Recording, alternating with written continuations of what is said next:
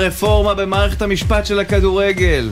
אנחנו מבינים שהנהלת ההתאחדות תתכנס כדי להקפיא את הענישה הקולקטיבית. למה אי אפשר להביא הצעה לשינוי התקנון, כמו שנאמר, מה אומרת החוקה? ולהעיף את זה, אם כולם מסכימים, אז מה צריך? הפגנות? צריך שגם על זה ילכו להפגין. גם ככה חצי מדינה פה תפוסה בשבת בערב. לא, מה אני... עושים, אורי? קודם כל, הרפורמה במקרה הזה מבורכת. אני לא חושב שכמו שאתה אומר צריך רפורמה, אבל אם כבר עוררת בי את זה, אז בהפגנה בשבת אני קורא לאנשים, לא, לא, לא. די לענישה קולקטיבית אה, בהתאחדות לכדורגל. ענישה קולקטיבית זה כן, בהתאחדות לכדורגל כן. זה הכוונה, לא, לא הבנת אותי כן, נכון. כן, עכשיו הבנתי, ירדתי לסוף דעתך. אבל אתה יודע, עוד משהו קטן. כן. מכבי חיפה ומכבי תל אביב עשו מעשה נהדר. זה מראה לך כמה, כמה התקנון הוא, אתה יודע, אה, אה, נקרא לזה דרקוני, ישן, מיושן, לא קשור לאירוע. עשו, עלו עם ילדי ורייטי. בגלל זה פתיחת המשחק התאחרה בכמה דקות, קיבלו על זה קנס. אז נכון, ההתאחדות הציעה, אה, אתה יודע, לממן את הקנס, הקבוצות בצדק מבחינתם אמרו, לא מעניין אותנו. שוב, תקנון אנכרוניסטי, חסר מחשבה, לא, אבל, שאין בו טיפת היגיון. אני הולך צעד קדימה ואומר לך, יש בו מחשבה, כדי לא לאחר את המשחקים. אבל גם אם כך הדבר, אי אפשר להסתפק באזהרה. לא, חבר'ה, כנראה... עשיתם דבר חשוב, לא יעבור פעם הבאה בשקט. כן, פעם הבאה תצאו שתי דקות קודם, אבל כנראה שזה לא באמת משאיר לדיינים ברירה. אני, אני נותן לדיינים ליהנות מהספק שהם לא עשו את הדברים האלה כדי... אה, אבל איך אומרים כל האלה? מה עם חוק היגיון? בדיוק, חוק ההיגיון הוא חוק חשוב בכל דבר, אז אה, קצת מידה, קצת פרופורציות, אבל אלה הדברים הפחות טובים שהיו השבוע. היו השבוע גם דברים מאוד טובים, בעיקר אה, דבר אחד שנדבר עליו במהלך התוכנית. בוא קודם כל נפרגן למכבי תל אביב, שפירקה את מכבי חיפה, 3-0. הייתה תחושה לפני המשחק שזה משחק, גם במכבי חיפה אמרו, ידענו שזה הולך להיות, נו, אז אם ידעתם, אז מה עם הגישה? כנראה שאין ברירה. כולם היו שם מפורקים. מהשחקנים, דרך uh, ברק בכר, וכמובן שגם האוהדים בסופו של דבר uh, ביכו את העניין הזה. הכל שם היה נראה מפורק, ואתה אומר לעצמך, איזה דיסוננס, כלומר איזה קוטביות יש בין ברק בכר, המנהל, שבאמת אנחנו יכולים רק ללמוד ממנו על איך להעמיד אנשי צוות, איך נכון. לבנות קבוצה, איך לקחת אליפויות, לבין הרגע הזה במשחקים שעל הקווים הוא פשוט מאבד את זה. עכשיו, זה לא יכול להיות עצבים, זה גם הזכיחות. איפה ראית את ההתפרקות? כשהוא מזלזל בשופט. עכשיו, גם אם הוא צודק מבחינתו בזילות שלו בשופט, אתה לא עושה את זה. נכון, מסכים הרי... יש דיסוננס מאוד גדול גם בין בכר, גדול מאמני ישראל בעיניי. כן. Uh, הדרך שגם בה הוא מתראיין, שהוא מאוד ג'נטלמני ורגוע ומנתח את המשחק, ומודה בטעויות שלו. מודה בטעויות, לוקח על עצמו, וכל מה שאנחנו באמת מצפים, uh, או בכלל, כל מה שאתה יודע, אתה רואה שנכון וטוב שמאמן עושה ומנהיג. ואתה יודע, על הקווים זה כנראה מוצאים ממנו דברים אחרים. אה, בוא ניקח, אני בטוח שהוא רואה את זה, הוא לא הכי מבסוט ממה שהיה, אבל אצל בכר הזכויות גוברות על החובות, אז בוא ניתן לו לפחות את הקרדיט הזה, ואני מקווה שזה לא ישנה, והוא לא יורחק שוב ויאבד שליטה. אה, בכל מקרה נפתח לנו קרב אליפות, אז זה תענוג גדול. שמע, אתה יודע, אני לא הסתרתי שאחד התחביבים שלי זה להאזין לרדיו חיפה, והשבוע הגל הפתוח על היגון והשאול והאבל. עם שלושה משדרים מיוחדים, אבל, אבל תוכן מדהים, נהניתי מאוד להקשיב. והעניין שם הוא לגבי החיזוק, כלומר גוני נאור עבר, אבל מחפשים בחיפה כלומר, בטח האוהדים ובטח הפרשנים ברדיו, שם גדול. אתה חושב שיבוא שם גדול? זה נראה לי קשה. קשה מאוד, בשוק הישראלי המאוד מוגבל, שגם עכשיו שחקנים, אם בעבר, כדי להגיע לקבוצה גדולה, היית צריך לעבור. ב... לצאת לחו"ל, היית צריך לעבור בקבוצה גדולה. היום אנחנו רואים שמכבי פתח תקווה מוציאה ישר, אשדוד מוציאה ישר, כן. אז אה, לא צריכים לעבור דרך מכבי תל אביב ומכבי חיפה, או אולי הפועל באר שבע, אז אה, אל תתלו בזה תקוות שם מכבי חיפה, ואני יכול להגיד, שוב, ליגת האלופות, היא תגבה מחיר, נכון mm-hmm. היה מונדיאל, חודש הפסקה, הכל נכון. מכבי חיפה בלי שני המגנים שלה, מאוד משמעותי, איבדה עכשיו את נטע לביא, אה, המון פציעות, תהיה עייפות חומר. אה, אם אני... בעיקר משהו בנפש, כן. לאה. שם אתה צריך את המאמן המנטלי. מסכים, אבל אה, מאמן מנטלי זה נחמד. אני חושב שבמכבי חיפה צריכה יותר, ויש לנו קרב אליפות, שזה מה שחשוב. אז זהו, אז עכשיו לסיפור אולי הכי גדול בכדורגל הישראלי של השבוע הזה, ולכן אנחנו לא נחפור בעצמנו, אלא נשוחח על זה עם ניר לוין, פרשן ספורט אחת. ניר לוין, שלום. לא תחפרו, אבל הבאתם את החופר, אה? שלום, שלום. עדיף לחפור ביחד. אבל ניר, אה, אתה יודע, אתה, האמת היא אה, על אוסקר אתה יכול חופשי לדבר כמה שאתה, אתה יודע, כי אתה בעצם... בין הראשונים לזהות. מה זה, אתה קיבלת אותו כינוקה. נכון, נכון, כילד צעיר שהגיע מרחובות דרך אגב. וואלה. אה, מזכיר לי כן, מישהו. כן, כן, כן. גם השורשים שלי מרחובות, אז... אז מיד היה חיבור. כן. אה, היה חיבור לא בגלל רחובות, אלא גם, כן, זה תמיד עושה לי את זה, אבל גם בגלל שמגיל צעיר ראית אה, את זה שהוא שחקן מיוחד, שהוא מבין כדורגל יותר משאר הילדים, שיש לו תשוקה ברמות, הניצוץ בעיניים זה משהו ש, שאי אפשר לראות. וככה זה היה באימונים, מגיל צעיר, הוא היה מתעצבן כשהוא היה מפסיד, והוא היה נכון. נותן את המקסימום, והיה רוצה להתאמן ולעשות, ו- ובאמת, עם, עם המון המון יכולת והמון uh, תשוקה והתלהבות. אתה יודע, אני, אני יכול לחלוק משהו בחדר הלבשה של מאמנים, שם מותר mm-hmm. להוציא. כן. היינו יושבים שם במכבי תל אביב, ניר, זכיתי לזה שהוא הביא אותי לשם, והמאמנים שלו, שהוא היה ב-2004, אני עמדי יותר גדולים, כל הזמן אומרים לי, בוא תראה את אוסקר, ואתה בא לאימון, אתה רואה ילד, עזוב את הניצוץ בעיניים ואת היכולת, הוא היה משחק גם שנתון מעל, הוא, הוא היה בוכה אחרי אימונים, וזה היה מה זה, מפסיד נכון, הוא בוכה נכון. ומתעצבן, ואתה רואה ילד נכון. עם תשוקה, אבל אתה יודע, ניר, זה לא הלך לו כזה בקלות, הרי הוא שיחק עם השנתון שלו למעשה עד לעונה שעברה, הוא לא קפץ שנתונים כמו מנור סולומון לצורך העניין, או עבדה. תראה, אה, קודם כל, אני עזבתי ב-2016 את מחלקת הנוער במכבי תל אביב, זאת אומרת ששנות הבגרות שלו שם היו אה, עם פטריק ולובן ומאמנים שאני מכיר אותם והייתי איתם בקשר ודיברנו, אבל אני לא הייתי שם ממש קרוב. מה שאני כן יודע, זה שבחלק מהמקרים השאירו אותו בשנתון שלו בכוונה, מכיוון שהתפיסה הייתה שהוא יישאר בשנתון שלו, הדברים ילכו לו בקלות, ואז הוא יפתח דברים של כישרון. כשמקפיצים שנתון, אז אתה מפתח אופי, אתה מפתח מנטליות, כי אתה מתמודד עם שחקנים יותר גדולים, אתה צריך להביא מרכיבים אחרים של המשחק אה, ולפתח אותם. ומה שעשו זה בעצם בחלק מהזמן השאירו אותו בשנתון שלו כדי שהוא ישחק ויכניס אה, שלושה גולים במשחק ויבשל עוד שניים, אבל לפתח את הכישרון ואלה דברים שבסופו של דבר הוכיחו את עצמם ובאמת אה, ראינו אצלו שהתפתח, התפתחה גם יכולת המשחק הפנטסטית וגם האופי שלו. לגבי האופי עכשיו אולי תספר לנו, כי בכל זאת הוא יוצא למדינה כמו אוסטריה, בגיל מאוד מאוד צעיר, הוא עוד לא בן 19, רק באפריל. אתה יודע, לקבוצה שהיא לוחצת, וזה מועדון, זה, זה סוג של אקדמיה, אבל שהם בעצם משחקים בבוגרים ובליגת האלופות אפילו. נכון. איך אתה... נכון. קודם כל, איך אתה, מה אתה חושב על הבחירה שלו דווקא ברדבול זלצבורג, היו לו עוד הצעות? בחירה מצוינת, בחירה מצוינת. אני חושב שזה לא היה נכון ללכת למועדון גדול. באיזשהו מקום הוא היה נבלע שם, או שהוא היה משחק בקבוצת המשנה ולא בקבוצה הראשונה, גם אם הוא היה מתאמן ב, בקבוצת הבוגרים. ורדבול זלצבורג, קודם כל, זו קבוצה שהוכיחה את עצמה כמקפצה לשחקנים כמו מונס דבור, כמו דקה מלסטר, כמו אדיימי, וכמובן, מי אם לא אה, הולנד הנהדר שהתחיל שם. אה, זו קבוצה שיש לה אקדמיה פשוט מדהימה, מי שראה את המבנים שלהם זה משהו ברמה של המועדונים הגדולים באירופה.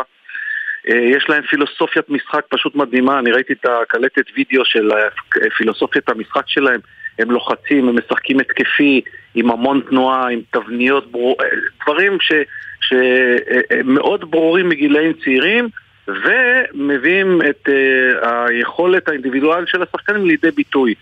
ואני חושב שזה הדבר הנכון, זו קבוצה שלוקחת אליפות באוסטריה, גם עכשיו מוליכה שם את הליגה, כבשה יותר משני שערים למשחק, זו קבוצה התקפית, קבוצה שלוחצת, שחבל לראות אותה, ומשחקת בליגת האלופות באופן קבוע, משחקת ומגיעה להישגים. ומשם אני חושב שהדרך שלו, אה, במידה והוא אה, ילך במסלול ש, שכולם מצפים ממנו, אז משם הוא יעבור לקבוצה גדולה יותר, וזה יהיה המסלול הנכון. מה שמעניין אותי זה לדעת האם מכינים בקבוצה עצמה, או שהוא צריך להיעזר באיזה גורם חיצוני, שיסגלו אותו גם מנטלית לשינוי הזה. אנחנו זוכרים שאחד הכדורגלנים הכי גדולים שלנו, יוסי בניון, לא הסתדר באייקס כשהוא הלך לאקדמיה, שם זה גיל טיפה נכון. יותר צעיר, אבל זה עדיין צעיר. הוא היה מאוד צעיר, הוא היה 14 זה משהו אחר אה, מאשר 18, אוסקר גלוך בן 18, אה, ו... והוא כבר שיחק בבוגרים, והוא כבר אה, שיחק עם הנבחרת הצעירה, וטיסות וכל הדברים האלה, ורחוק מהבית, אז uh, אני חושב שבעניין הזה לא תהיה בעיה. מה גם שקראתי שקרוב משפחה יבוא לגור איתו, כפי שהיה עם מנור סולומון, אז הוא לא יהיה לבד. מה גם שראיתי שזלצבורג יצמידו לו אה, מורה לאנגלית או לגרמנית, או אני לא יודע מה, אבל שתהיה לו קלה הקליטה מבחינת השפה וההתאקלמות. אין, אין ספק שזה מועדון שיודע לעטוף אה, במעטפת אה, מקצועית וארגונית אה, שחקנים, והוא יעשה את זה איתו. אה, ניר, מה לדעתך התקרה של אוסקר? וואו, אה, זה הכי, אתה, אתה, הכי גבוה לדעתך ששחקן ישראלי הגיע? הוא יכול כאילו לנפץ את השיאים של יוסי בניון לצורך העניין? אני חושב שכן, אני חושב שכן. אני אגיד לך למה, הדבר העיקרי זה שהוא פשוט קר רוח, הוא לא מתרגש. אמרו לי את זה מאמנים במחלקת הנוער, לא משנה איזה משחק, הוא מגיע לשחק כאילו שהוא בחצר האחורית של הבית שלו משחק עם החבר'ה. הוא פשוט לא מתרגש. יכולת לראות את זה במשחק האחרון. תשמעו, משחק האחרון לפני שהוא עוזב, אה, כל שחקן אחר אה, מתרגש ואולי לא מתפקד, אבל הוא שיחק כאילו אין שום דבר. המשחק הראשון שלו נגד מכבי חיפה, משחק העונה, מכבי חיפה, הוא הכניס גול אחרי איזה 20 דקות או משהו כזה. זאת אומרת שיש לו, על, על מגוון היכולות שלו כמובן, אה, על מגוון היכולות שלו כמובן אנחנו אה, יכולים לדבר אה, שעה על היכולת הטכנית שלו, על הגולים, הגולים הנהדרים שהוא מפקיע, הגול נגד חדרה בצ'יפ מעל השוער, הוא יודע לבעוט חזק, הוא יודע בימין, בשמאל, הוא יודע לעבור שחקנים, הוא יודע למסור, הוא מבין את המשחק, הוא יודע לאן, לאן לנוע. זה באמת היה חוויה, המהלך הראשון בגול נגד מכבי חיפה, הוא נע לשטח פתוח, הוא מרים את הראש, אה, מסתכל ב- ב- בשלוש שניות, הוא מסתכל שלוש פעמים לכל הכיוונים, סורק את כל המגרש. התמצאות במרחב נהדרת, ואלה יכולות ש, שיכולות להביא אותו הכי גבוה, בהנחה שהוא ישפר את האלמנטים שהוא צריך לשפר, ויש לו קצת בנושא, בנושא האגרסיביות, חילוצי הכדור, העבודה ההגנתית, אה, אבל אלה דברים שהוא יצטרך לעשות שם. טוב, אה, אנחנו עוד מעט נעסוק בדרבי בהרחבה, אבל איך לדעתך זה הולך להיראות שם? מכבי תל אביב בלי אוסקר גלוך, אבל עם הרבה מאוד מוטיבציה. עם גיאגון? עם גיאגון שהיה נהדר, שמע, זה היה פשוט פנטסטי לראות אותו. נכון. אה, אני חושב שקרנקה הביא משהו קצת שונה מאיביץ', וככה שמתי לב להתבטאויות גם של שחקנים, גם של אוסקר גלוך על העניין הזה. הגישה החיובית, החיבוקים, החיוך. קצת פחות מאיביץ', יותר אה, מרוחק, אה, סגור, אה, וקרנקה, הדברים האלה בשילוב קצת ערמומיות הייתי אומר, כי התרגיל שהוא עשה במשחק עם מכבי חיפה, מבחינת פרץ, המערך. דור פרץ, שבדקות הראשונות היה בלם ופתאום זז לקישור, ובעצם זה היה ההפתעה שמכבי חיפה לא הייתה מוכנה אליה, זה היה ציוות נכון, והוא... אה, סוג של ערמומיות, סוג של גישה נהדרת לשחקנים שהוא מוציא מהם אה, דברים טובים, כך זה נראה. אה, אז, אז זה השפעה טובה על מכבי תל אביב ברגע ש, שאוסקר גלוך הלך, וכמובן גיאגון, שבאמת זה גם היה שיחוק שהוא פתח איתו ביחד עם אוסקר ונתן לו את המושכות, מה שאיביץ' קצת פחות עשה והאמין בו. חושב שהוא יכול להרוויח אותו בגדול וזה יהיה פנטסטי מבחינת מכבי תל אביב. אה, ברגע שאוסקר גלוך אה, עזב, כמובן הכושר הנהדר של זהבי. אז כרגע הדברים נראים טוב מאוד, אבל אני חושב שאחרי החגיגות מול מכבי חיפה דווקא יהיה להם קשה בדרבי כי הפועל תקשה עליהם, הם לא יבואו לשחק בטוח ואולי קצת עם זכיחות שמכבי חיפה הגיעה. אה, כמובן הפועל תל אביב מארחת, אז יהיה לה קהל גדול יותר. אני חושב שמכבי תנצח בסוף, אבל זה לא תהיה חגיגה שכולם חושבים. יהיה מעניין. ניר לוין, ספורט אחת, תודה רבה. אין ספק. תודה ניר. להתראות. מנחם חור... קורצקי חוזר להפועל חדרה, וזה דבר שמעורר שמחה גדולה ותקוות רבות שם. מנחם, שלום. שלום, צהריים טובים. אז איך לחזור? מרגש, למרות שאין כל כך הרבה זמן להתרגש. אבל אה, הימור ראשון, אתה יודע, היה קצת מרגש, ונכנסנו מהר מאוד לעניינים. מנחם, איזה, אה, איזה קבוצה קיבלת ביחס שנה שעברה? זאת אומרת, אתה עזבת בקיץ, עברה חצי שנה, כמה השתנה?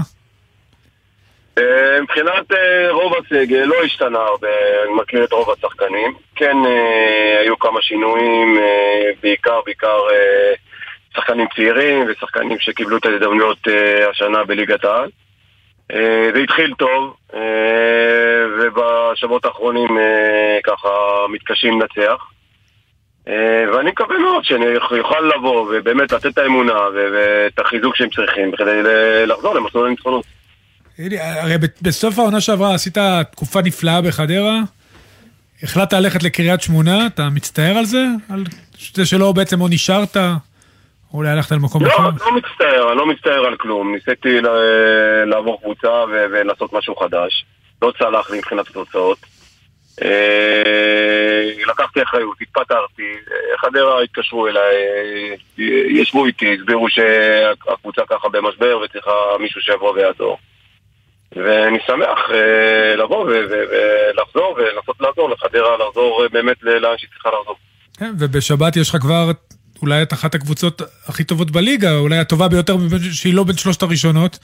ביתר ירושלים במושבה, ירדן שואה, אספריה, ניקולאסקו בכושר מצוין, איך אתם, אה, איך אתם מתכוננים להת, להתמודד עם הדבר הזה?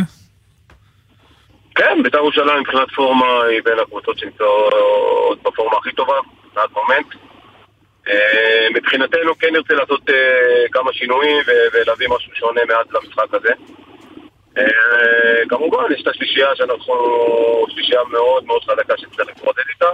אבל מעבר לכך אני כן חושב שאם נבוא עם תוכנית אה, משחק נכונה ולשחק עם ביטחון, אז אה, גם נוכל למצוא את הנקודות תורפה של בית"ר ירושלים. אתה יודע, אנחנו אה, רואים את הקשיים של חדרה מעת לעת, אבל אולי תוכל לתת לנו, כי אני מניח שזה עמד גם בסוד הרצון שלך להיענות להצעה. מה, מה טוב בחדרה? מה הבסיס שם שמשאיר אותם כבר כמה שנים בליגה? אני חושב שמבחינת DNA, מבחינת אה, מקום עבודה שאין בו הרבה לחץ מבחינת הדרישות אה, היומיומיות לתוצאות כל הזמן ונותנים יותר חופש, אני חושב שזה כן משהו ש, שעוזר. אה, נכון שבחודשיים האחרונים זה לא עזר כל כך מבחינת תוצאות, אבל עדיין יש את השקט ונותנים לעבוד, ואני מקווה מאוד שאנחנו נחזיר על המגרש ונוכל באמת להחזיר את חדרה למסלול ניצחונות ותוצאות טובות. תראי, עכשיו באת לחדרה זה ל... לתקופה או שאתה יודע, שוב, כמובן כל עוד זה תלוי בך. אורי, אנחנו מתעסקים במקצוע... זה הבעיה שלי, שאנחנו מתעסקים, בדיוק. קשה לדבר במונחים של תקופה. אני מבחינתי, גם, גם לפני שעזבתי דרך אגב, אני, היה לי מאוד טוב בחדרה, ותמיד אמרתי שהייתי שמח להישאר כמה שנים בחדרה. אה, אבל היה איזה משהו, אה, טריגר שמנע ממני להישאר. אה, אבל כן, אם אני, כל עוד זה תלוי בי והמועדון רוצה, אז אני אשמח להישאר כמה שנים בחדרה. תראה, המרחק ביניכם לבין הפלייאוף העליון הוא שלוש נקודות, מהמקום הרביעי שבע נקודות, זה דברים שאם נכנסים ל... לאנרגיות טובות ולדברים יזרמו, אז אפשר להשיג את זה. אני מניח שזאת בעיקר המטרה, לא זאת תהיה הצלחה, פלייאוף עליון. כמובן, אני חושב שקודם כל המטרות של חדרה הן יותר uh, צנועות, uh, רוצים להבטיח כמה שיותר מעט ההישארות. Uh, וזאת המטרה הראשונית, ואם נצליח לעשות את זה, אז נשמח אה, לקבל עוד מטרות חדשות. כן. ותשמע, בסוף אנחנו מגיעים לאירוע שבו אתה, אתה יודע, תמיד מדברים על uh, כשמאמן חדש בא, אז בהרבה מאוד מקומות זה מביא את ה... את ה, את ה גם את האנרגיות, וגם, כן, אתה, אתה מרגיש, כלומר, באיזה רגע אתה כבר מרגיש שזה, שאולי זה מה שיכול לקרות, רק שאתם על המגרש לקראת המשחק הראשון, או, או כבר באימונים אתה מרגיש שאנשים uh, רוצים להשקיע? בוא, ברור ש... שבא מאמן חדש, השחקנים ככה מקבלים אנרגיות, והאימונים טיפה נהיים יותר קצביים, ו... ואני מנסה לשנות את המצב רוח, וגם מי שמכיר אותי יודע ש... שחשוב לי מאוד שתהיה אווירה טובה באימונים כל הזמן. אה, אז אני מקווה שזה יבוא לידי ביטוי במשחק, אה, קודם כל מבחינת אנרגיות, מבחינת אה, כדורגל יותר, יותר שמח ויותר עם ביטחון. אבל אני חושב שמאימון ראשון מרגישים שבמיוחד שבא מהר חדש, אז כן, משתנות האנרגיות. מנחם, דיברנו קודם עם ניר על אוסקר גלוך, אתה חווית אותו מהצד השני, שמאמן יריב. לאן אתה חושב שהילד הזה יכול להגיע? אני חושב שאתה יודע, שוב, זה כנראה אחד הדברים הכי גדולים שיצאו מפה. יכול להיות גם הכי גדול. מה דעתך? כן, אני, אני, אני חייב להגיד שאני ראיתי אותו במשחק הראשון, ואני אני, אני ממש ממש התפעלתי ממנו, זה היה המשחק הראשון שלו שהוא שיחק. אה, בעיקר, בעיקר מה שככה צד את עיניי זה שהוא מאוד מאוד בוגר יחסית לגיל שלו במשחק שלו. מאוד בוגר, מאוד אה, מבין את המשחק, שחקן שאוהב לשחק עומק, ואני בטוח, בטוח שאם אה, ככה, אתה יודע, לא יהיו תקלות בדרך, זה יכול להגיע לרמות הכי גבוהות של שם. המשחק מול ביתר הוא אה, רדיוס של ביתר. במושבה. במושבה.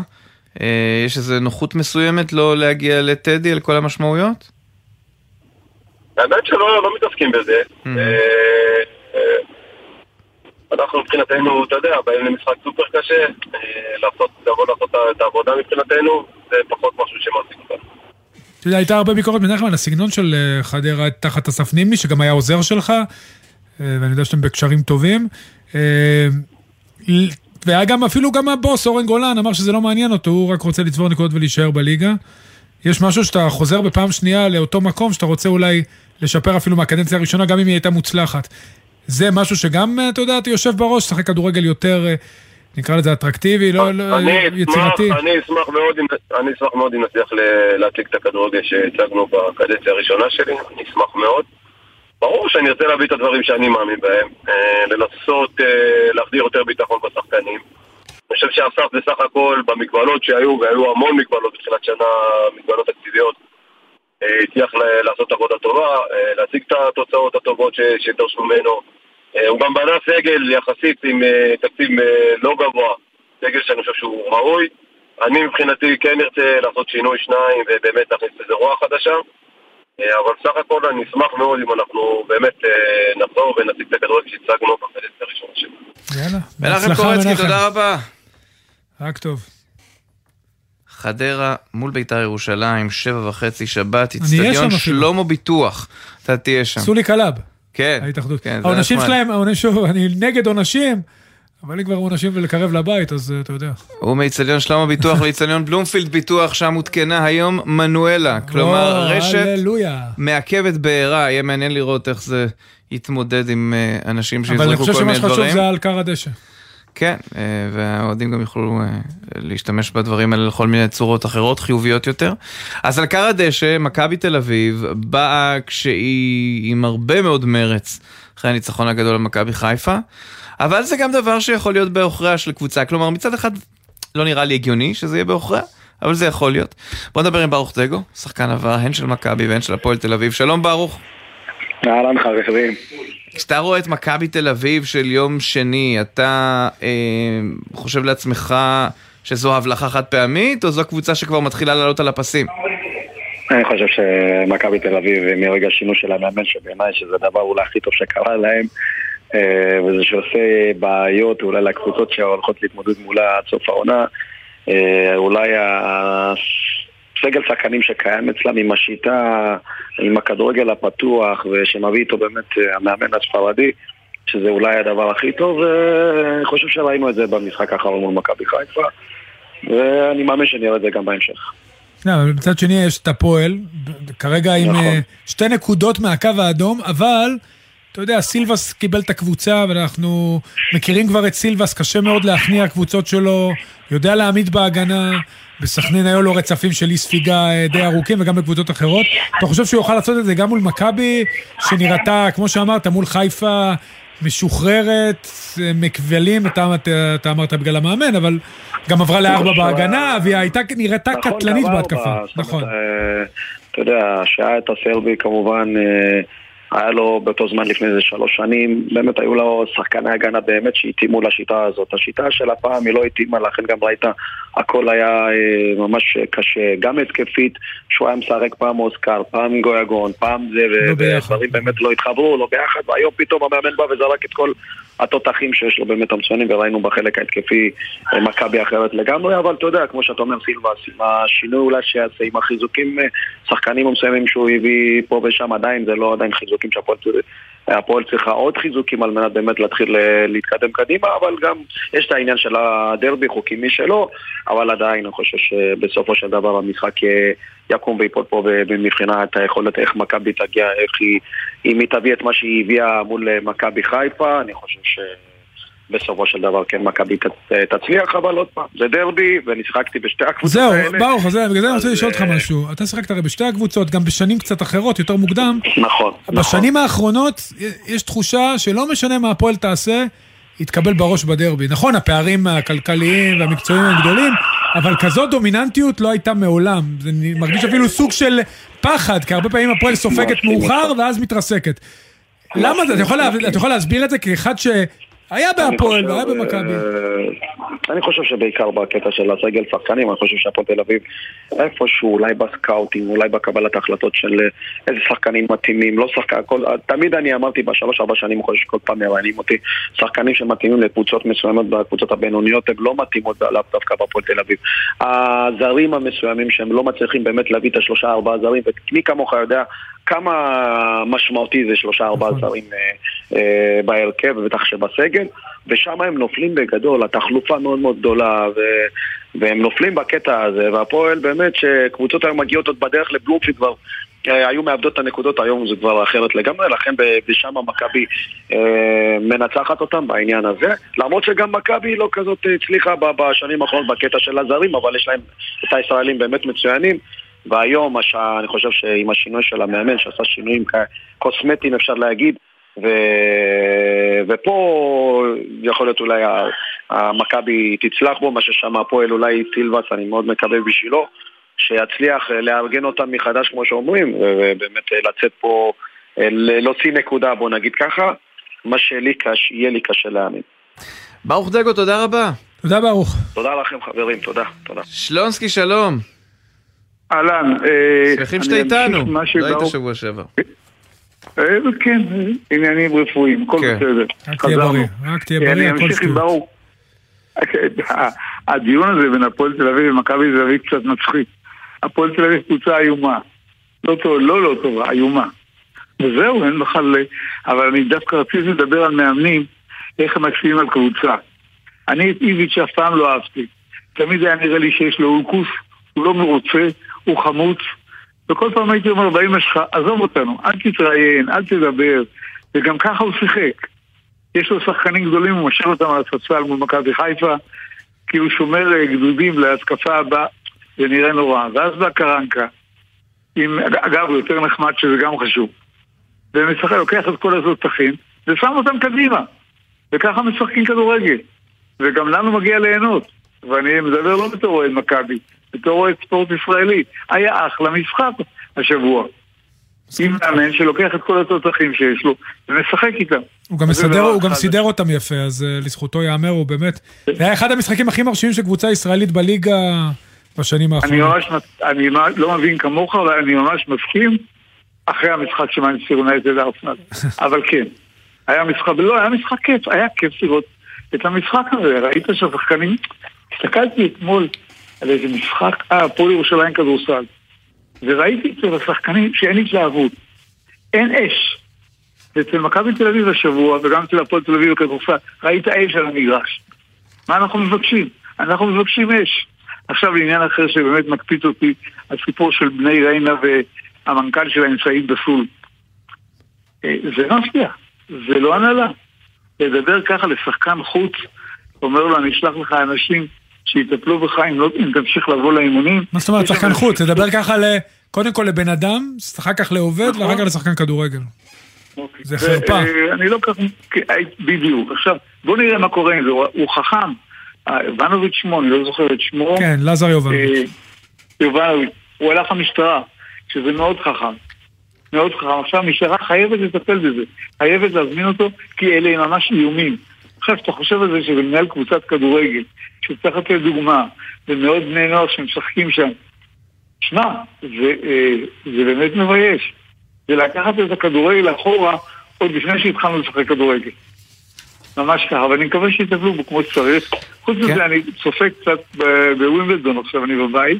ב Australian אתה מתכוון, Australian Open. כן, כן, לא, ווימבלדון באוסטרליה, כן, כן. אוקיי, תפסת אותי.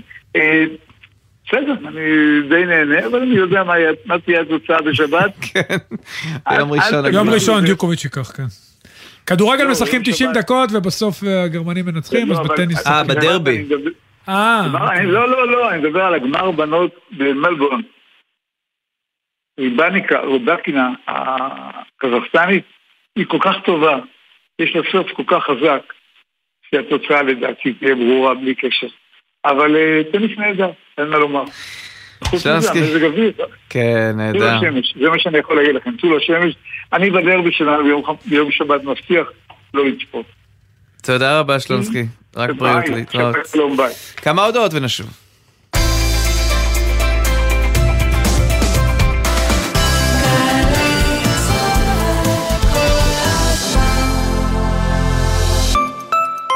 שלום, כאן ריף נאמן, ואני מזמינה אתכם לגעת בכוכבים הגדולים ביותר, אבל על אמת. בואו לשבוע החלל הישראלי בהובלת סוכנות החלל הישראלית במשרד החדשנות, המדע והטכנולוגיה. מגוון פעילויות מעשירות עם אסטרונאוטים אמיתיים, ניסויים, הרצאות וחוויות שיעיפו אתכם לחלל. מ-29 בינואר עד 3 בפברואר. לפרטים חפשו בגוגל שבוע החלל הישראלי. סובבו רגע את כדור הארץ. עצרו. על מה עצרתם?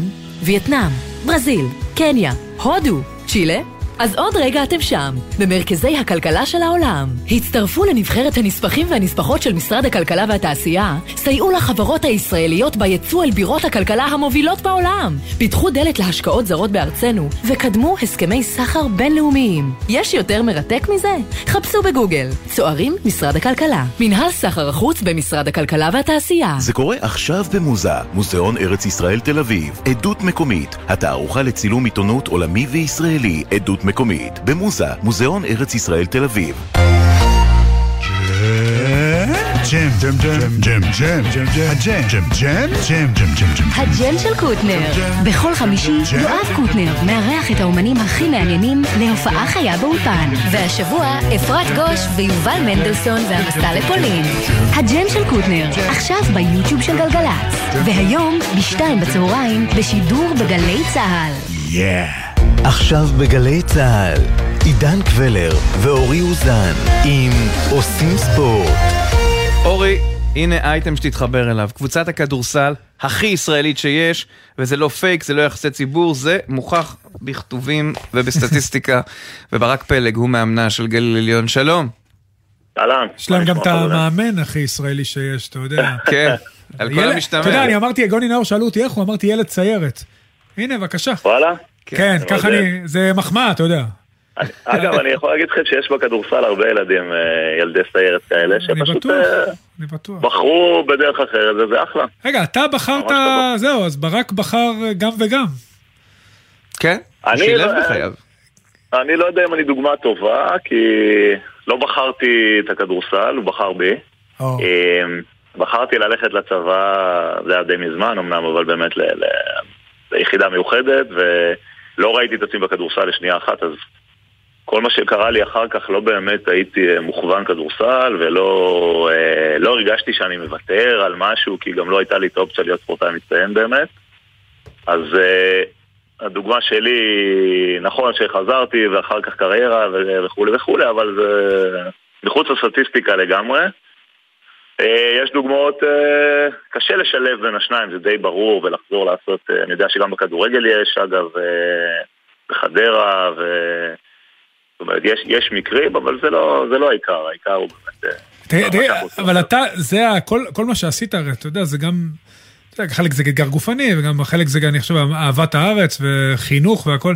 זה נכון, גם, גם נכון. בכדורסל, שאתה עכשיו מאמן, יש איזה משהו ש... אתה יודע, לא במקרה אולי אתם אה, קבוצה עם אה, באמת ייצוג ישראלי הכי גדול. זה חלק מזה, זה גם מה שאתה אה. רוצה, או שאתה אומר, אני כדורסל, אז אני כדורסל, וגם אם צריך חמישה זרים בחמישייה, אז אני אשים חמישה זרים בחמישייה. לא, קודם כל אני באמת עושה את מה שאני רוצה ואוהב, ולא לא תמיד הכל בידיים שלי, ו- ולפעמים הסיטואציות ו- הן כאלה ואחרות. אני גם בו, בסוף אני נמצא במועדון ש... שה-DNA שלו הוא באמת, אם אפשר להגיד ישראלי, אז הוא הכי ישראלי שיש. אוקיי, גם התיישבות עובדת, גם פריפריה, גם, אה, אה, גם מקום שבהיסטוריה שלו, אם תלך גם 30-40 שנה אחורה, גידל והצמיח שחקנים ומאמנים ישראלים, גם זרים, זרים תמיד היו פה חלק, אבל הם היו, הם היו אה, תוספת על העוגן הישראלי. אה, אני כן שותף לחזרה של גליל אה, לליגת העל ולכדורסל הישראלי ול... אה, למרכז שלו, וזה בפירוש, אה, אני חושב ששילוב גם של החזון שלי, אבל עוד יותר מזה של מועדון, ש, שזה היה הטיקט שלו. כן, אבל ברק, ברק, אתה רואה לאן- ישראלי. אתה רואה לאן הכדורסל הרי הולך, גם בעולם, צריך להיות כנים. נכון. הולך אני- נכון. לגלובליזציה, אני לא רוצה להגיד אמריקניזציה, שהמון המון אה, קבוצות פחות מחמישה אמריקאים. אה, אתה יודע, לפעמים יש רצון, אתה יודע, נכון. לראות, כן, משהו בעבר. נכון, ולכן גם, אה, אתה יודע, אני לא, לא חושב שאפשר לשפוט, או אני גם לא במקום שאני יכול, יכול לשפוט את אה, מכבי תל אביב, הפועל ירושלים, חולון, שמשחקות במסגרות אירופאיות, והשאיפות שלהם הן אה, שאיפות מסוימות, וזה סבבה לגמרי, ולתוך זה אולי הן צריכות אה, יותר שחקנים זרים. אני חושב אם יש אופציה לשלב אה, בין השאיפה באמת להיות ספורטאים מצטיינים, תחרותיים מאוד, בליגה מקצוענית לגמרי, שהכדורסל הוא המרכז שלהם, ועל הדרך גם לשלב את, ה... את הכדורסל הישראלית, בסוף אנחנו קבוצה ב- בליגה ישראלית. אני יותר מהכל רוצה לראות שחקנים כן. ישראלים. אבל ברק, אחרי, אחרי, אחרי הפרגון, ואנחנו באמת שמחים שכך יהיה אפילו במחיר של תוצאות, אבל בסוף התוצאות הן שאתם במקום השישי, אז נכון שבליגה, איך שהליגה בנויה, זה מקום שישי זה פלייאוף, ושם תוכלו לעשות אולי דברים יוצאי דופן, ובסוף גם להגיע עד הסוף, אבל, אבל אתה, אתה מבסוט מהמקום הזה כרגע? תראה, אם אתה שואל אותי אה, חודש וחצי אחורה, היינו גם במקום אחרון. כן. אה, התחלנו לא טוב, אנחנו שוכחים קצת שהתחלנו לא טוב את השנה הזאת, וגם היו לנו, אוקיי, יש פציעות וזרים, אולי בחירת זרים פחות טובה שעשינו, ומשהו לא נדבק לנו. ו... אבל פה יש סבלנות ופה יש אה, דרך וחיכינו שכולם יחזרו ועשינו את ההתאמות ה... הנדרשות בשביל לחזק את הקבוצה. תוסיף על זה שקיבלנו קצת יותר ביטחון. כן. אה, היום להגיד לך שאנחנו, קודם כל אנחנו במקום שישי היום וזה יכול להשתנות למעלה ולמטה בכל משחק נתון, לכן אני חושב שצריך להסתכל כן. טיפה בטווח הארוך. בוא ניתן בהם סימנים, באמת כן. כישרונות אדירים, נמרוד לוי, אחד הישראלים הכי גדולים כן. שצמחו גם בשנים האחרונות, רועי אובר שחזר מפציעה, איתי מושקוביץ. שנתון 97, רועי אובר. כן. אה, סתם שתדע, איתי מושקוביץ. אומר זה שנתון חזק, אורי. כן, שנתון. אני טוב בשנתונים, אני לאט לאט אל תדאג, אני אתביית גם על הכדורסל בנושא. כדאי לך, כדאי לך. אבל ברק... אני אגיד משהו שזה... ועוד שאלה, רגע, אה, יש שם את רועי קוז'יקרו, עכשיו, זה יש קשר, אה, או שהשם הזה ממש נפוץ באזור הגליל? לא, יש פה שבט, קוז'יקרו, אה, אבל... אוקיי. כן, זה חלק מהמשפחה, זה חלק מהמשפחה, ושחקן מפה מקומי וצעיר, שהוא חלק מהקבוצה שלנו, ו... אבל אתה יודע, זה אזור כזה קרוב, כולם קרובים לכולם, כולם מכירים את כולם. בסוף נגלה שכולנו משפחה אחת גם. כן, זה יכול להיות. כן. ואיך לנצח בדרבי? זה דרבי, נכון? זה תופס כדרבי. כן, כן לגמרי. זה פיצול של כן. משפחה אחת, אין מה לעשות. לא, יש פה אמוציות, אני לא, לא אשקר, גם אני הייתי בגלבוע חמש שנים, ואבישי אה, גורדון העוזר שלי היה שם גם כמאמן וגם כשחקן. ובכלל בשנים האחרונות, אה, מי שהולך קצת אחורה להיסטוריה, אז בעצם גלבוע קמה אה, על השם של גליל בשלב ראשון. אמ, ובנו מועדון, אה, מועדון מצוין, אני מוכרח להודות, מועדון עם מחלקת נוער טובה ומועדון בוגרים טוב. עם אליפות, עם קטש. נכון. עם אליפות וחיים אוחיון, זיכרונו לברכה, כן. זיכרונו לברכה. באמת אה, השאיר שם איזושהי מורשת שאני מאוד מאוד, אה, אני גם יודע ואני רואה מי מנהל את העסק עכשיו, אבל מאוד חשוב שהיא תישאר ו... בטופ של הכדורסל. זה מבורך מאוד שיש שתי קבוצות כאלה. אנחנו... צריך להשאיר את זה בגדר היריבות ה... הספורטיבית הזאת, ובסוף אנחנו מייצגים תרבות, תרבות של ספורט ודרבי וריבויות זה חלק מתרבות, כל עוד זה באמת נשאר בתוך, ה, בתוך הספורט. כן, והם כרגע במקום האחרון, למרות שהם הביאו את אריאל בית הלחמי, וזה המצב שלהם. זה חיזוק משמעותי. ניתן להם את כן. הזמן, ניתן לו את כן. הזמן. טוב, ברק פלג, מאמן אה, הפועל גליל עליון, תודה רבה. היה כיף לדבר איתך ברק. תודה, תודה חברים.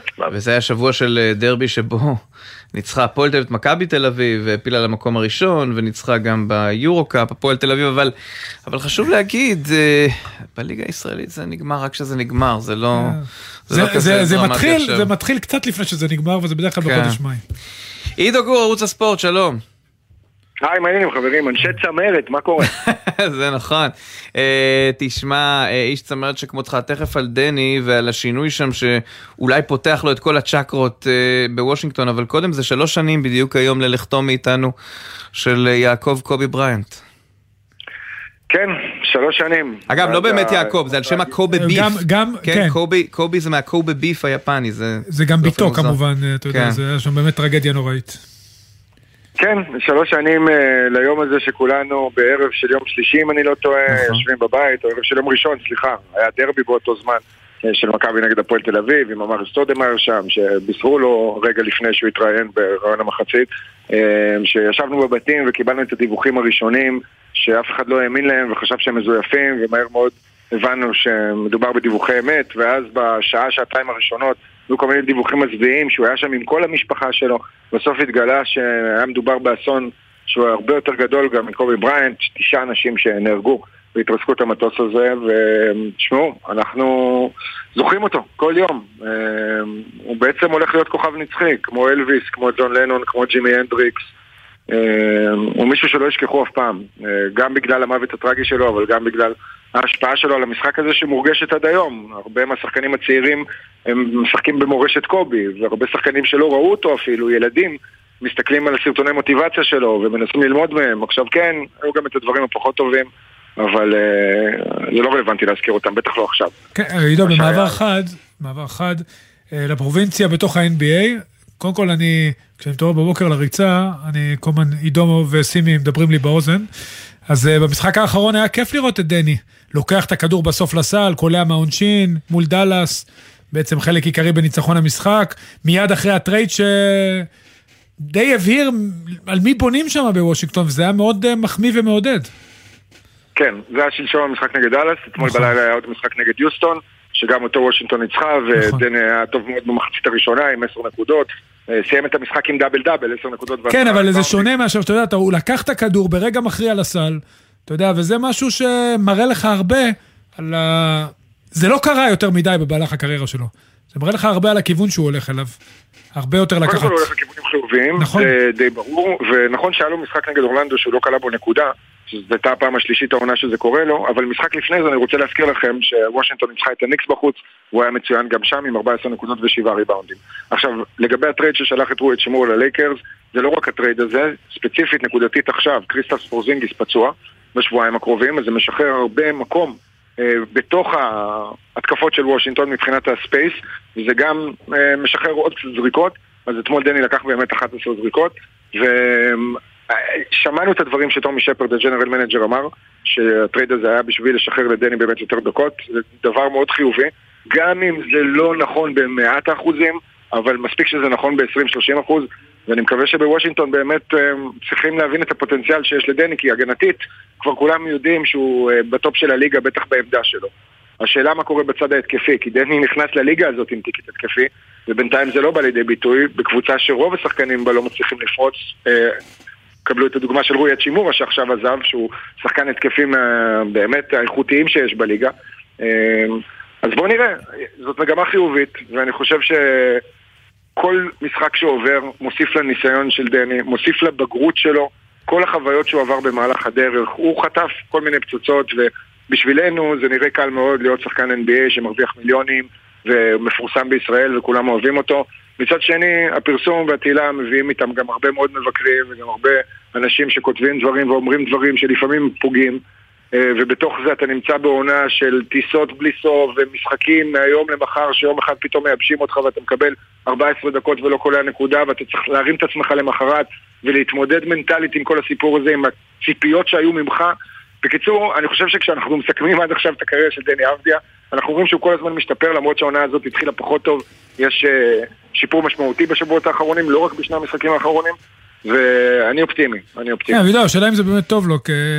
זה נראה שוושינגטון זה מועדון שלא הולך לשום מקום, שום מקום תחרותי לפחות, ואולי זה שמפנים לו והוא די נתקע שם, יכול להיות לגרום לזה שנמשיך לראות עוד שנה ועוד שנה, בלי שחקן ישראלי בפלייאוף, כי עדיין לא היה לנו שחקן ישראלי ששיחק בפלייאוף ה-NBA. אז אה, אתה יודע, אולי במובן מסוים זה אפילו פחות אולי עדיף שהוא היה נשלח בטרייד לקבוצה תחרותית. תשמע, אני קצת אמביוולנטי בעניין הזה, אה, מהסיבה הפשוטה שאני מסכים איתך מצד אחד, שוושינגטון זאת קבוצה אה, כושלת, שלא מפתחת שחקנים צעירים, ואם זה לא עובד שלוש שנים, אז אולי עדיף להתחיל במקום חדש. מצד שני אין לך שליטה לאן אתה הולך, וברגע שאתה עוזב את קבוצת האם שבחרה בך בדראפט, זה אומר שהשנים הראשונות שלך לא עומדו בציפיות שלהם. ואתה מגיע מנקודת פתיחה אה, פחות מוצלחת. אם אתה נשאר בוושינגטון, אז אתה עדיין הכביכול יהלום הלא מלוטה שלהם, שהם בחרו, שהם מאמינים בו, אה, ושהם רוצים לפתח אותו, ואם הם נותנים לך חוזה נוסף אה, לעוד שלוש או ארבע שנים, אחרי שהוא יסיים את העונה הבאה שלו, שזה בעצם חוזה הרוקי של ארבע שנים, אז זה אומר משהו עליך, זה אומר על המעמד שלך, זה גם משפר את הסכומי כסף שתוכל להרוויח אחרי זה בעתיד. בקיצור, יש בזה הרבה פלוסים. בוא נראה, יש שנה וחצי שדני עדיין שחקן של וושינגטון. בקיץ הקרוב, וושינגטון אמורה להציע לו חוזה חדש אה, החל מעונת 24-25. השאלה באיזה סכום. אם הוא ילך על החוזה הזה אה, ויבטיח את העתיד שלו בקבוצה כבר בקיץ הקרוב, או שהוא יחליט להמר על עצמו וירגיש שהוא יכול להרוויח יותר בקבוצה אחרת וגם למצוא לעצמו סיטואציה יותר נוחה, ואז בקיץ הבא, עוד שנה וחצי, הוא יהיה שחקן חופשי ויקבע לאן הוא הולך ומה העתיד שלו. דבר אחד אני אגיד לכם בוודאות אבל, ועזבו את מה שאנחנו רואים פה ומדברים פה, כי זה לא רלוונטי, אנחנו בישראל. אוקיי? רלוונטי מה שכותבים ואומרים ורואים בארצות הברית. ושם זה ברור לכל בן אדם שמסקר את הליגה הזאת, שדני אבדיה הוא שחקן NBA משמעותי, שיהיה בליגה הזאת 10-15 שנים. אה, רק שיהיה בריא. נהדר. הלוואי. עידו גור, ערוץ הספורט, תודה רבה. תודה עידו. בכיף חבר. יאללה ביי. שימו לב לעניין הזה, הקהלה הישראלי סרגי ריכטר לא הורשה להתחרות עם סממנים ישראלים באינדונזיה ולכן לא השתתף בתחרות גביע העולם, זה חלק מסבב של ארבע תחרויות בשנה וזה מעניין אותנו, כמובן כי הסיפור הזה הוא חמור, אבל מעבר לכך יש את המונדיאליטו ואם לא יעבירו, מנסים להעביר אותו למקומות אחרים, את, ה, את הבית הישראלי, המונדיאליטו, אליפות העולם בכדורגל עד גיל 19? 20. עד 20? אבל אם לא יעבירו, ייתכן שהנבחרת תהיה באותה בעיה. סרגי, שלום. אהלן, אהלן טובים. איך מבחינתך התקבלה ההחלטה? הייתה לך בכלל התלבטות? לא, לא הייתה התלבטות, בכלל כל, כל העניין הזה הוא מבחינתי הזוי, זה לא משהו שאי אפשר להתמודד איתו הלאה, אבל, אה, אבל זה כן הזוי, כי זה כל פעם חוזר על עצמו וזה לא פעם ראשונה שיש ספורטאים שנתקלים בזה ו, ואין ענישה, זה פשוט אה, לא, לא, לא מתקבל, אי אפשר לעכל את זה. כן, אין ענישה אולי כי בתחום שלך אנחנו פחות חזקים מבחינת העסקנות, בעוד שבג'ודו עסקנות זה יכול להישמע רע, אבל לא, אני מתכוון בג'ודו אנחנו חזקים. פונטי מקורב למריוס וייזר והצליח. ואם אתה גם הולך לכדורגל, אז בכדורגל כמובן אתה לא יכול לארח אליפות, אפרופו אותו טורניר אליפות העולם. אליפות עולם, אליפות כן. כאילו שאתה מארח כנבחרות, אם אתה פוסל נבחרת אחרת, זאת אומרת... אז צריך לראות מה יהיה עם האינדונזים שם, אבל כאן... אני לא רואה שם בעיות, אבל אני אומר, כן. שוב, בגלל ש... כאילו, מה... מבחינתך, מה, איך, איך באמת פותרים את זה? כי אני מניח שזו לא המדינה היחידה שאנחנו לא יכולים להיכנס אליה, שאתה לא יכול להתחרות בה. זה גורע מהציון השנתי שלך? בדיוק, זה- כמה זה? פוגע בך? קודם כל קיבלתי הודעה הבוקר, הודעת וואטסאפ מהנשיא העולמי של איגוד הכלי העולמי, שלא תתקיים שם יותר תחרות, זו פעם אחרונה שזה, שזה קורה. הם כן, אה, זה מכעיס אותם, אבל שוב, אב, זה, זה, זה, אנחנו תחת התנועה האולימפית, וזה לא יכול לקרות דבר כזה, זה פשוט לא הגיוני שזה קורה בכלל. רגע, זה קורה רק, רק. זה קורה רק לך, רק, רק לישראלים, או זה קורה גם במדינות אחרות? הרי לא כל המדינות ביחסים עם כל המדינות, אנחנו יודעים את זה. זה בדיוק העניין, שזה קורה רק לישראלים, אבל היום, במקרה ואיזושהי מדינה באירופה רוצה להחרים מדינה אחרת, אז אין שום בעיה בעצם, כי אין שום ענישה. הנה, אינדונזים עושים את זה כבר על... אה, כבר עשו את זה מספר פעמים. יש עוד מדינות שעושות את זה. אין ענישה שהיא גורפת בעניין. אז בעצם יודע, הוא מספר לך. הנשיא של ההתאחדות העולמית, שזה פעם אחרונה שזה קורה, אבל אנחנו מכירים הבטחות כאלה. אני מניח שלא, נכון, אה, לא אמרת לו משהו כמו, אני מניח כי לא רצית להתחצף או משהו, אז לא אמרת אפשר לראות ערבויות, אבל כנראה שבישראל יצטרכו לעבוד על ערבויות כאלה שזה לא יקרה יותר. הערבויות אף אחד אף פעם לא ייתן, כי אתה יודע, יש בחירות, ובסופו של דבר, אה, אם יבחרו מישהו אחר, אז הערבויות לא שוות כל כך. סגי, אני רוצה לשאול אותך משהו בהקשר טיפה טיפה אחר, כי אנחנו יודעים כל אולימפיאדה, אתה מגיע לאולימפיאדות עם המון תקוות, היית אה, אלוף אירופה בקליעה ל- ברובה לעשרה מטר, וגם סגן אלוף אירופה ב-21. מה... האם קודם כל איך אתה מרגיש לקראת אה, האולימפיאדה הקרבה, הקרובה, והאם אתה חושב שהפעם כן תצליח להגיע, אתה יודע, איך אתה יכול, תשנה דברים כדי כן להתעלות דווקא בטורניר, או באירוע הכי חשוב מבחינתך, שזה אולימפיאדה, עם כל הכבוד לכל האירועים שמסביב. נכון, קודם כל, קודם כל כן, הייתי בשלוש אולימפיאדות, אה, שלושתן לא מוצלחות מבחינתי, אני רואה את זה ככה. אה, מה שכן, אני כרגע זו שנה, שנה ראשונה שהיא לקראת האולימפיאדה בפריז. בעצם רק עכשיו התחילו לחלק את הקווטה, שזה הכרטיסים למשחקים האולימפיים. ואני פה כבר, בגלל התחרות הזאת, אני כבר במינוס שמבחינתו, מבחינת המינוס הזה אני, אני מדורג יותר נמוך. אני כרגע הייתי מדורג רביעי או חמישי בעולם, כמובן שאחרי התחרות הזאת אני יורד. ונשארו לי שלושה גביעי עולם, שתי אליפויות עולם ואליפות אירופה בשביל להביא את הקווטה. אז זה עוד דרך המדליה, עוד דרך הדירוג. כמובן יפה. שיש עוד דרכים ואני לא, לא לחוץ, יש עוד עונה ארוכה לפנינו, כן? ש, שהכל עוד פתוח, אבל, אבל אני כן מול שאר, ה, שאר המדורגים מה, מה, מהטופ העולמי. אני כרגע לא על אותו קו אפילו, אני באמת במינוס. טוב, נקווה שדברים יסתדרו ויהיה טוב. ואתה יודע, תודה רבה לך. תקשיב את עצמך עד הסוף. סרגי ריכטר, תודה לך. בהצלחה. תודה. להתראות. מחר, יום השואה הבינלאומי, כפי שאתם רואים, האנטישמיות ושנאת ישראל נמשכת, רק באמצעים אחרים. כן, אתמול במשחקים שהיו באנגליה, בגביע הליגה, הייתה דקה דומייה. כן. כיבדו את האירוע בצורה יפה מאוד. אנשים לא מבינים ש, שבעצם אה, שנאת ישראל היום ומדינת ישראל זה המשכה של האנטישמיות בוודאי. באמצעים אחרים כדי לטפול עלינו שכאילו היום דברים שאנחנו עושים הם אה, לא משהו נגיד מבחינת אה, אנשים שיפות הנפש שלהם ניכרת ולא מלחמה על חיינו למשל. אנחנו רוצים לעסוק בנושא הזה עם דוקטור אפרת סופר, דוקטור ליחסים בינלאומיים וחברת הנהלה בכירה של הקונגרס היהודי העולמי, מי שחוקרת בין היתר את האנטישמיות בספורט. שלום לך. שלום, צהריים טובים, תודה שהזמנתם אותי לכאן היום. ולצערנו הזמן לא יהיה ארוך, אבל בכל זאת אנחנו מצד אחד רואים הרבה מאוד קבוצות כדורגל שנרתמות, צ'לסי, דורטמונד, ומדברות על העניין הזה. השאלה, איך את רואה את זה במקומות אחרים, כמו למשל אינדונזיה, ששם בטח יגידו לך, לא, זה עניין מדיני. אנחנו לא נגד יהודים, אנחנו נגד הציונות, נגיד. שאלה נהדרת. אה, מה שאנחנו רואים ומה שמאוד מעניין בקונטקסט הבינלאומי, זה שבספורט כן לאומנות וגזענות כן אה, יוצאת איכשהו בדרכי הספורט. וזה גם מדיה מאוד, מאוד חשוב לדבר על זה תוך כדי יחסים בינלאומיים. אז למשל, אם אנחנו מדברים עם האינדונזים או עם... אה, צריך להסביר שזה, שכל הרגשות יוצאות, גם בספורט, וזה משהו שאנחנו מדברים על זה גם בפודקאסט שלנו, של הקונגרס היהודי העולמי ישראל, ש...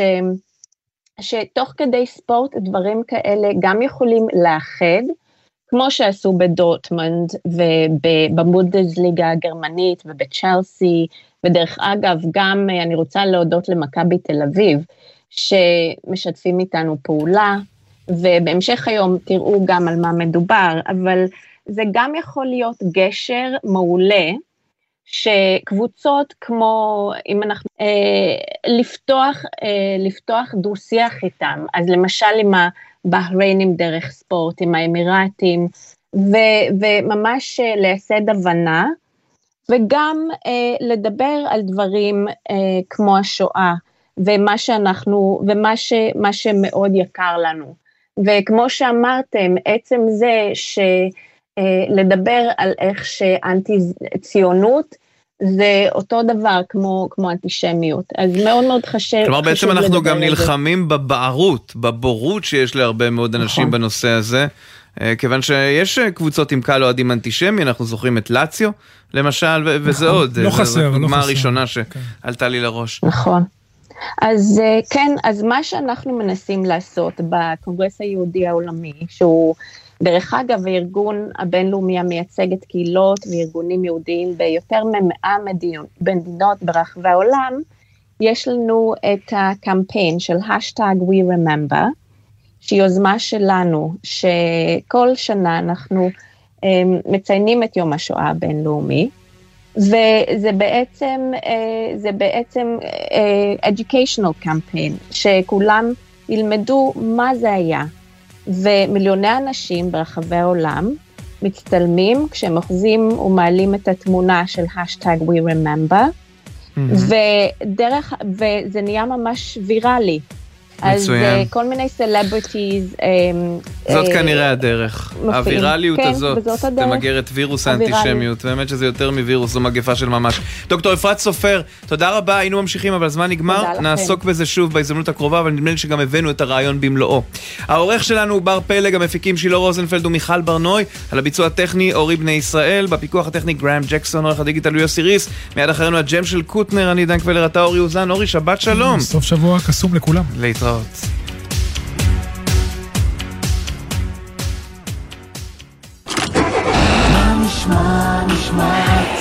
השבוע,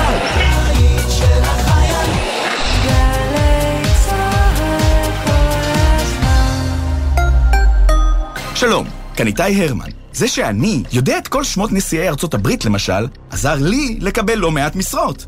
לרעיונות העבודה שלכם, זה בוודאי יועיל פחות. אבל מה שתלמדו באתר קמפוס IL יכול להעניק לכם יתרון בכל ראיון. כי בקמפוס IL תמצאו קורסים חינם כמו כתיבת קורות חיים, יצירת פרופיל לינקדאין, אקסל למתקדמים ועוד רבים שישדרגו לכם את קורות החיים. קמפוס IL, בהובלת מערך הדיגיטל הלאומי והמועצה להשכלה גבוהה. סיור, פיסול, רישום, מיצב, וידאו, סאונד, צילום ומדיה חדשה. שלוש תערוכות, מקום אחד. מוזיאון רמת גן לאומנות ישראלית מציג תערוכות חדשות בהשתתפות אומנים ישראליים ובינלאומיים. הפתיחה ב-26 בינואר. אתם סקרנים? בצדק, כולכם מוזמנים. מיד אחרי החדשות, יואב קוטנר